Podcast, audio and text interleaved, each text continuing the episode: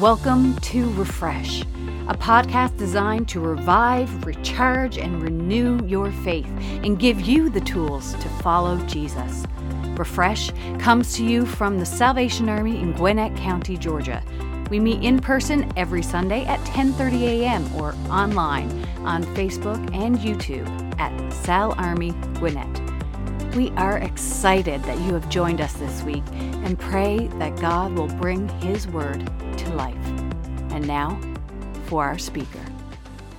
Well, this morning I want to uh, start by bringing you all into the exciting world of estuaries. Now, what is an estuary, you may ask? Calm down. I'm going to tell you. I can already see you're jumping at this. So don't worry, I'm going to let you know. An estuary is what we call the body of water that multiple streams run into, then turning that multiple streams into one flow that usually feeds into an ocean. Now, I know what you're thinking. Captain, this is clearly riveting information and I'm on the edge of my seat by the second. Well, just for you, here's a little bit more information about them. The largest and probably the most famous estuary in the United States is the Chesapeake Bay at about 4,500 square miles. It's huge, it is massive. And as you can see in the picture that's there, this particular bay has several streams that feed into the actual bay area. So you can see there in that picture, it is it's not small, and there are a lot of streams from multiple directions that are flowing into it. And then it is going into the bay, going all the way down, and it's entering into the ocean. Now, what you can't see from this picture. What you're not seeing from this wonderful satellite image of the Chesapeake Bay that I took last night in my helicopter, I'm just kidding, that I got off Google, is what is taking place, what is happening to the water as it travels. See, what is happening is that from those streams, all of that water is fresh fresh water. You see, this little bay area is where fresh and salt collide. This is where they come together, permanently changing fresh to salts. And as the water is getting closer and closer down to the ocean, the water itself is getting saltier and saltier. And why am I telling you this all today? Why am I sharing a picture of the Chesapeake Bay because I just knew you'd be that interested for one. But two is the reason why is because this is the area, this bay, this estuary, if you will, is really where most of us find ourselves in our spiritual life. Is the place where fresh and salt water collide. Let's pray. Father, we thank you for the opportunity today to, to just open your word, to take what James has written down and to dissect and see what it means for us today. That the words and this topic, Lord, speak to us.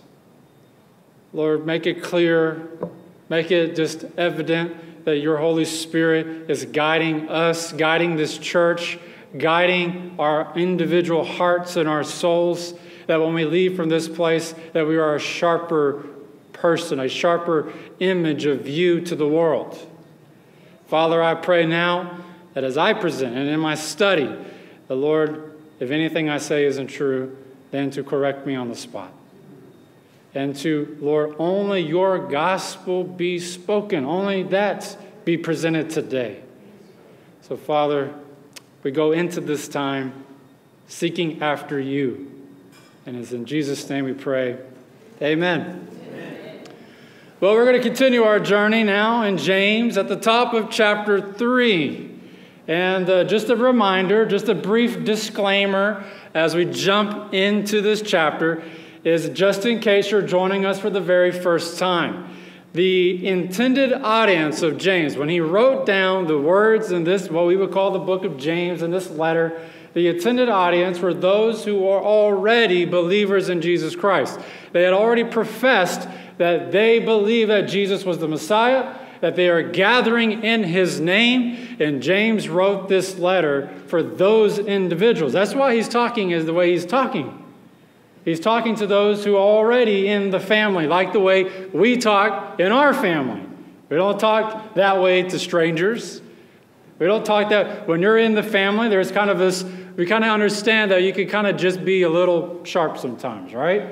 You know, what, that's what Thanksgiving is for. No, no, no, I'm just kidding. Is that there's a, we understand that I can talk to my wife, you know, more than I did. You know, we get it. That's why James is writing in this manner. It's for the believer. And so this is his audience.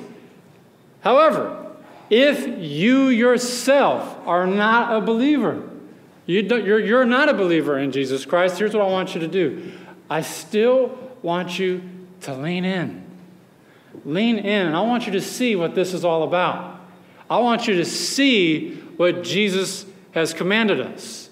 And I also want you to know that there's something in here today for you as well. Now, let's get to it. Let's see what James has to write, what was on his mind on this day when he wrote down these words. So, chapter 3 is, starts with an issue that has plagued the church since the beginning, the very beginning. In fact, this issue has been a human issue from the birth of man. And this is the issue, of course, of our tongue, of the things we say, what comes out of our mouth. That this has been an issue of mankind since the beginning. It wasn't me, God, it was her. From the very beginning. We've been already, from our tongue, have been using it improperly. Now, James starts his talk on this particular subject, actually, really diving into a group of people that rely on their tongues the most. They wanted, he wanted to bring an example into this, into this picture before he just started going into it. So he brought up those who are teachers of the Word of God. He brought them into this talk. Those who are teachers. And when he begins to speak in the beginning of chapter 3, he doesn't start the talk with a pat on the back necessarily with these individuals. But instead, he says right out of the gate in chapter verse 1, he immediately writes down, Not many of you should presume to be teachers, because you know that we who teach will be judged more strictly. And so, right off the bat, he's laying down the expectation and the standard of being a teacher of God's Word. Now, you may read this in chapter 3 and may be saying that, that James is telling us don't be a teacher. Don't do it. Run. Don't do it. This is not what he's saying. This would be incorrect on what he is trying, the message he's getting across. Instead, James is saying that being a teacher should be given serious thought, serious consideration, because teachers will be judged on what they teach. Now, this should not be surprising to us. This shouldn't be taking us back hearing those words. Regardless of the field itself, teachers are always judged more by what they teach. In the public school system, for example, there is standardized testing to see if the teacher did their job. They are always being evaluated by the administration at the school district. Parents are constantly questioning the material. And the teachers are always getting it from different angles about what they are teaching. And I know this because my mom was a school teacher for 24 years. And, I, and she had been through it all from the evaluations to the standardized testing to the parents to you fill in the blank. A teacher is always, always, always being judged more because they're in charge of transferring information into young minds, particularly in the school district. And the same is, is within the church, except that James is saying there's one more thing that teachers in the church those who are teaching God's word are also going to be judged on. Not just the content, not just that alone, but James is saying that you too will be judged by your character. That your character must match what you're teaching. They both have to align in order for there to be fruit. Because when we're teaching, and our character must be in line. Now, it is my belief, as I also think it is James's as well, to say that God will judge us all based on our influence over others. And this is not just talking about the guy behind the pulpit right here, even though I do believe that the guy that is standing here will be judged very strictly when that time comes.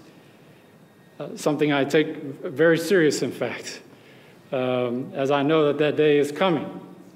But I do believe that each of us will be judged based over those we have influence over, regardless of where we're standing. This is why James brings this up. A teacher of the word must have the character, the maturity, and the humility to back up the teaching. We must have those things. My request of my church, and please hear, please hear me when I say this, that my request of my church is if any of you ever, ever see that my character is not in line to the actual teaching and scripture of Jesus Christ, or if I have I ever lose my humility toward the scripture and start to think that I'm more important than I really am, please rebuke me. Please rebuke me. I know. Don't, don't just watch as my soul deteriorates away. But instead, I know that I am going to be judged before God, and I'd rather receive that judgment before you, before Him. I'm just telling you the truth. That as your teacher, and understand when I sat down and wrote this, I kind of had me on mine a little bit because uh, I know this is what I do every week. And I want you to know I don't think I'm more important than the Bible and to the Scripture. I've dedicated my life to trying my absolute best to interpret this in a way that is understandable for us today to live our lives. And if anyone, I'm, I'm serious, if any time if Captain's getting too big for his britches, as my mom would say, knock me down. Remind me it's Jesus, not Captain. Not Captain. And when you see me, my prayer is you see him. That's my prayer. And there are times, by the way, when I get up here and I may not get it right. Some of you let me know that. Thank you. Because I know it's not coming from evil or spite, it's coming from a heart of love. There are times I come up and maybe I miss the mark just a little bit. And you come and speak into my life to encourage me. Thank you for that. But I'm not the only one in this room that's called to teach either. That my job alone in this church is not to be the teacher of your households. We come here on Sunday morning and we come and we focus in on a word that I feel God has given us to share with you. But when you go back home, you are the teachers of your home. You're the ones that pray with your children, you're the ones that teach them the word. I just want you to know that we are all teachers of the word. That was a side note, that wasn't in there. Oh, man. So I do think and believe that the judgment will come, and we just need to be ready for it. Because we understand that God isn't judging us because He can't wait to smite us or to bring us down, but instead is that He, he wants us to understand the importance of His truth, of His word to this world. The world is counting on us to be an example of His light so that they too can be set free. And so, why does James talk about teachers here? Why does he spend a lot of time on teachers at this subject? Because there is a direct correlation between teaching and using our tongue. They go together, right? We got to use it to teach, but we also use it to build character around what we're teaching. And James says here in the scripture that it is a sign of maturity is the man who controls his tongue. A man who can control the tongue is a sign of a mature teacher, knowing when to speak and when not to speak. You see, there are times when we need to use our tongue for social justice, that we need to speak up for those who do not have a voice, who are not able to speak up, and this is what God has called the church to do. But then there are also times when we need to stop talking and listen. And listen. You see, we are living in a world that has to talk louder than the other side. This is it. Everyone wants to be on top, to do whatever they, they can to stay one step ahead than the next guy. They have to always have the last word. This is the world we live in. Loud and angry. The, the, church is absolutely no, no doubt about it guilty of this from time to time as well. That we are trying, sometimes as the church, to use the same language the world is using to talk to them, which is loud and angry and sometimes unclean with pride. When we know full well that Jesus himself said, For those who exalt themselves will be humbled, and those who humble themselves will be exalted. Our tongue is a small part of our body, but it is like a rudder of a boat or a bit inside of a horse's mouth, James says. It steers the direction that we're going, it steers it. And so James says that if our tongue isn't controlled, if we can't tame it or control it or, or stop it from its tracks, if we can't hold off our gossip or our slander or our anger or our, our uncleanliness from the things that we say, then our little tongue will become a spark that will ignite an entire forest, Scripture says. It will corrupt the entire body. This little muscle right here will corrupt the entire body, the scripture says. That you may be doing good actions, the things that you're doing are good. You're serving, you're helping, you're doing these things, but people can only see and hear what your tongue is doing. That what you say doesn't match with what you're doing, even if it is good. For some reason, we tend, as a society, to put the value on the tongue. What are they saying? I, saw, I know what they're doing. What are they saying? And this has become more evident than I think ever in human history within the last 20 years when social media came into existence. You see, how many times have we have met someone, I'll, I'll say in person, I mean, that's real life, but if we met someone in person and then we become friends or whatever fill in the blank version of that on social media, and then you see them online, and that's not the same person. I don't know who that is. That's not what I'm seeing at church or at work or wherever. Two completely separate people. And you see, when James wrote this, chapter 3, when he wrote this, he only had to deal with the actual tongue of people. Make no mistake, make no mistake that taming the tongue applies to your thumbs as well that it applies to that as well. Because this is where we talk most of the time, is right here. And he kind of uh, makes an interesting observation in verse 7. James does. He says that mankind, throughout history, since the beginning of time, has been able to successfully tame animals, birds, reptiles. He's writing this. Even fish. That man has successfully tamed fish, but have yet been able to tame the tongue. That the reality that a wild animal is more easily tamed than the human tongue, is what James writes down. And he says that the tongue cannot, he writes it there clearly, that the tongue cannot be tamed by man. And that it is full of deadly poison, our tongue.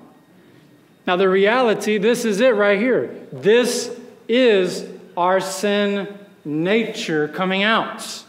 It's coming out before all of us.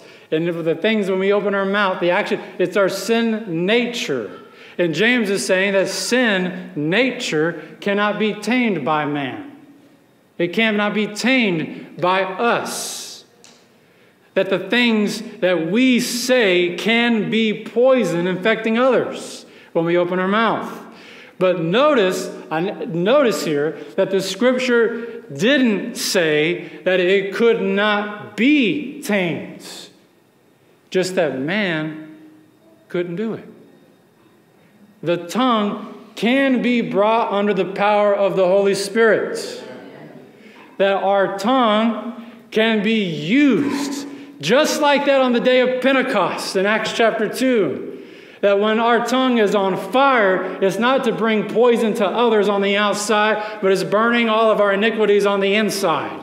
That our tongue can be used once again to be a source of life for other people and for ourselves. Our tongue is evidence. What we say is evidence of the fruit of the Spirit. This is how they know we serve God, is through the things we say that God can take what is full of poison and use it to bring life. To bring life. What is your tongue bringing today? What is it bringing? And James says that it is with our tongue, the believer's tongue, that we often gather like we did today, this morning, and we sing out the praises of our Lord. That when we hear the crescendos of the music and we can feel the Spirit moving, our tongue shouts out, Holy, holy, holy is the Lord God Almighty. And then James says it's with that same tongue you look to your brother and curse him with it.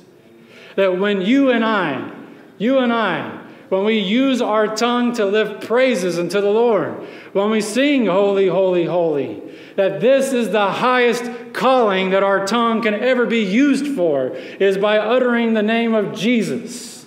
That when we say Jehovah, that this is the highest calling for our tongue.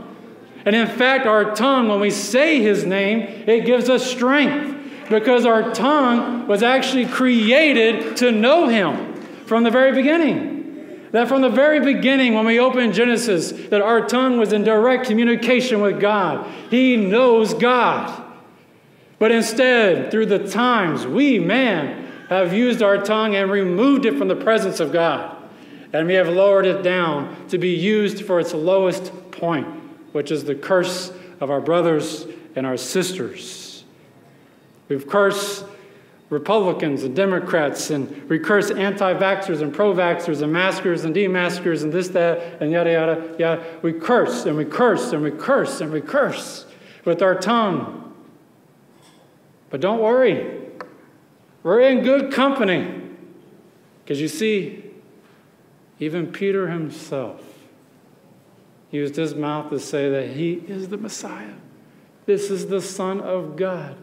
I follow you anywhere. I'll leave it all behind. Tell me, teacher, what do you want from me? And it was with that same tongue he said, I don't know him. Be gone from me. I don't know him. And cursed the name of Jesus. Out of our mouths come both praise and curse. And James says that it cannot be. It cannot be. Our mouths should be like fresh water, a source of life. Ah, this brings us to his final point, to his closing statement on this issue. Can both fresh water and salt water come from the same spring? No. No. Only fresh water produces fresh water. Unless it enters an estuary, it's back. See, the water always flows in an estuary in a unique direction, every time. See, it starts in the streams, and it starts fresh, life giving, and it always flows downward into the bay, always into a mixture. And it's then, once it hits those waters, those uh, slight mixture of saltiness where it collides, is when the fresh water just slowly starts to become contaminated with the salts. And then by the time it gets all the way down to the bottom, it is completely salt water being fed into the ocean. There is absolutely, for this water, no going back. Once the salt starts to take over, the water only gets saltier and saltier. There actually is no place on earth that actually has the flow backwards, where it starts salt and works its way toward fresh. It's always the other way around, going from fresh feeding into the salty ocean. And that this, of course, is a reality that it is no longer a source of life, but now is water that is being fed out into the ocean. And that there are too many of us that live in a spiritual estuary. That we can absolutely start tasting the salt in our mouth. That you're noticing that what you're saying or what you're writing are things that aren't like you anymore. This isn't who I am. It's not, it's not who I'm about. You're always angry. And you can just slowly taste the salt coming closer and stronger and stronger. And you can't, can't think of anything nice to say about anyone anymore. And then you always, always have to have the last word. Friends, I want to tell you now that these are not signs of fruit of the Spirit. These are signs of contamination, of salt that's coming into the fresh spring. And it's important to realize and to know and recognize when salt is getting in. But there is something. You maybe think, well, well, Captain, it doesn't go the other way. Once salt comes in and gets contaminated, how do I? You said yourself, it only goes saltier from there. Water doesn't flow the opposite direction. You're right, it doesn't.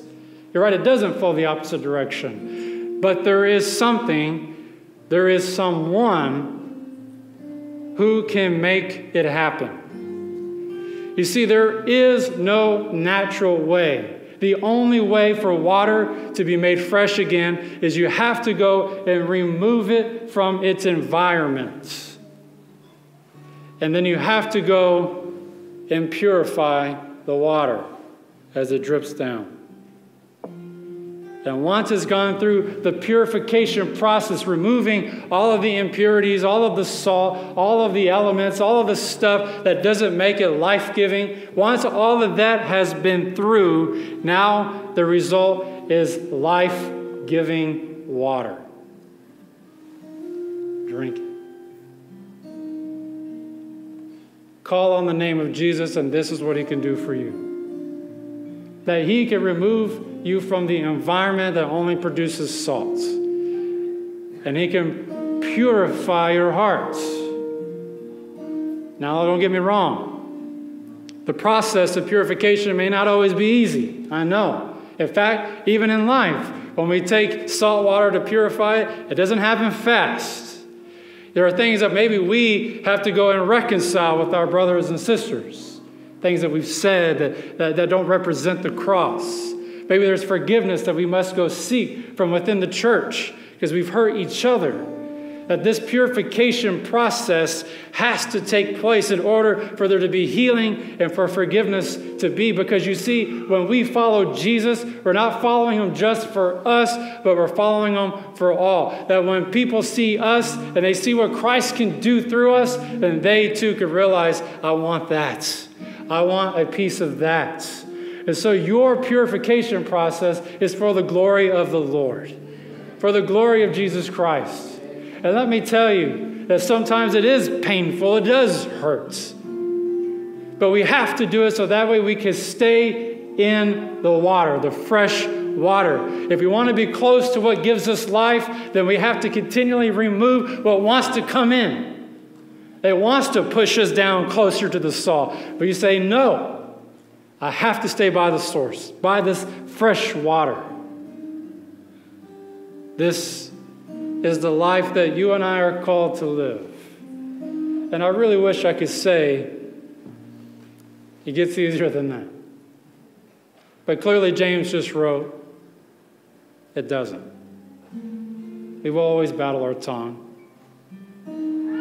But my, as your teacher, as your pastor, my last comment on that will be to always, always seek the fresh water the source of life. What are you today? Are you living life in fresh water, or are you starting to taste the salts? And it doesn't taste good. Father, this is our prayer. Is that we're constantly seeking for you to change our heart. You've called us to, to live clean and pure lives in a very difficult world. Or maybe we start to experience salt, start tasting it in our mouth, maybe run back to the source. Go and surround ourselves with our brothers and sisters for accountability say, I don't want to, I don't want to be pushed further down the stream. But Lord, I just pray now over, over everyone in this church. You can hear our voice in person, online, today or later on, Lord, just what doesn't matter. That just that we keep our focus on you. And Lord, may our obedience, may our, our maturity, May that help lead others to that same source, that same water. That God just, that each of us experience like the lady at the well, just you standing there saying, We're so thirsty, but I can bring you, bring you just water that you'll never thirst for again. Lord, we want that. Me pray this in Jesus' name. Amen. Amen. Just be careful, little eyes, what you see, little ears, what you hear, little tongues, what you say, and little thumbs, what you write. Thank you for listening to Refresh. Be sure to hit subscribe and like us on Facebook and YouTube to never miss an episode. If you liked what you heard, be sure to share it with your friends and family. We pray that you will be refreshed and ready to take on your week. See you next time. God bless.